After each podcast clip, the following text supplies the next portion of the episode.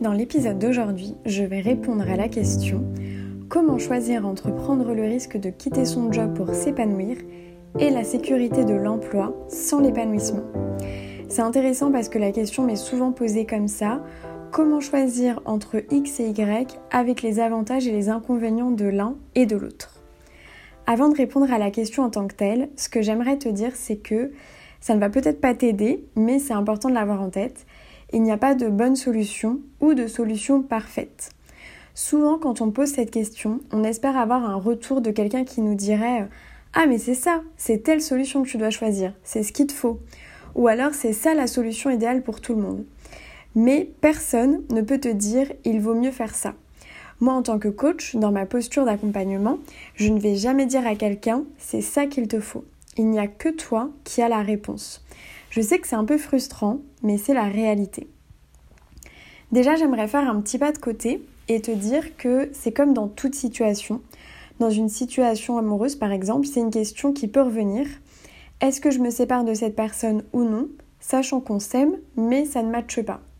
C'est pareil entre l'option A et l'option B. Il n'y a pas de solution idéale. C'est un peu pareil pour un déménagement. Entre aujourd'hui je ne suis plus très bien dans mon appartement, mais en même temps il a des avantages. Est-ce que je déménage Oui ou non? Il n'y a pas de solution parfaite si ce n'est celle qui te correspond à l'instant T.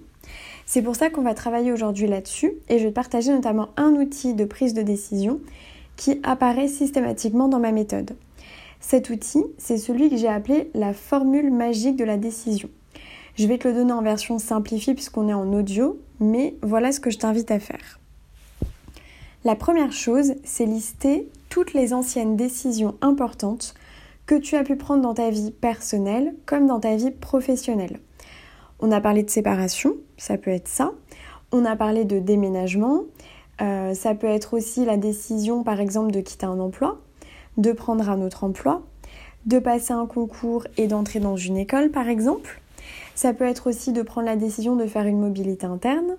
Ça peut être la décision de changer de pays, de suivre une formation, de rompre une amitié. Euh, bref, il y a plein de possibilités. Ça peut être aussi une décision de partir en vacances avec une personne en particulier, d'avoir un enfant. Bref, tous les moments où tu as pris une décision qui était assez importante pour toi.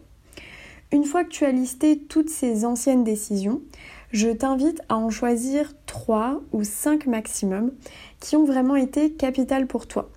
Tu peux le faire plus longuement, mais déjà tu peux te concentrer là-dessus et de voir parmi ces décisions, d'analyser avec le recul comment tu les as prises, comment tu as pris ces décisions.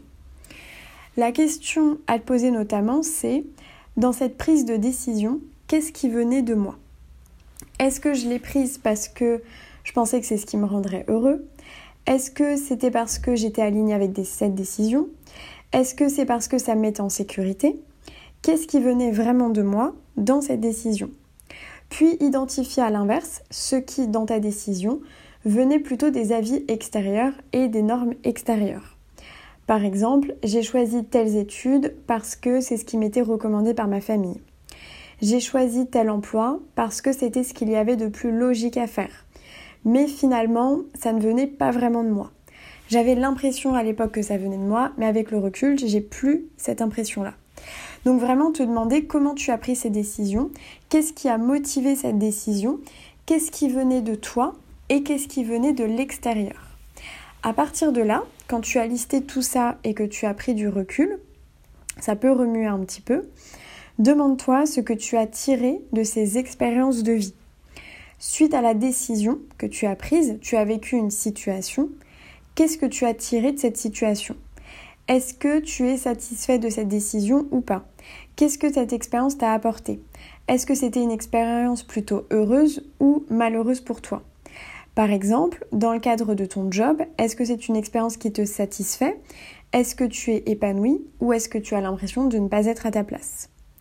En faisant ça, tu vas identifier les critères qui t'ont fait faire un choix heureux pour toi et à l'inverse, ceux qui t'ont fait faire un choix malheureux.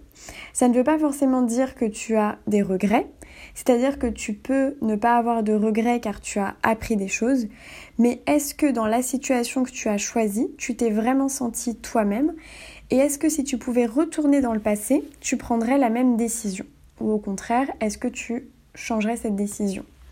Je parle de choix heureux ou malheureux parce que objectivement, il n'y a pas de bon ou de mauvais choix. Et peu importe le résultat, c'est-à-dire peu importe que euh, le projet suite à cette décision ait réussi ou non, ce qui compte, c'est ce que ça t'a apporté et si ça t'a apporté de l'épanouissement ou non. On peut avoir choisi un projet qui a complètement raté, mais qu'on a adoré. Donc ça ne dépend pas de la réussite entre guillemets objective. Pour te donner quelques exemples de manière de prendre des décisions qui peuvent émerger de l'exercice, ça peut être, euh, par exemple, tu peux te rendre compte que tu as choisi par sécurité. Peut-être que tu vas te rendre compte que tu as fait tes choix pour ne blesser personne. Voir que tu as fait un non-choix, bien que ça reste un choix, mais pour ne blesser personne, peut-être que tu vas te rendre compte que tu as utilisé ton intuition. Euh, tu vas voir ce qui ressort en fait dans la manière d'avoir pris des décisions.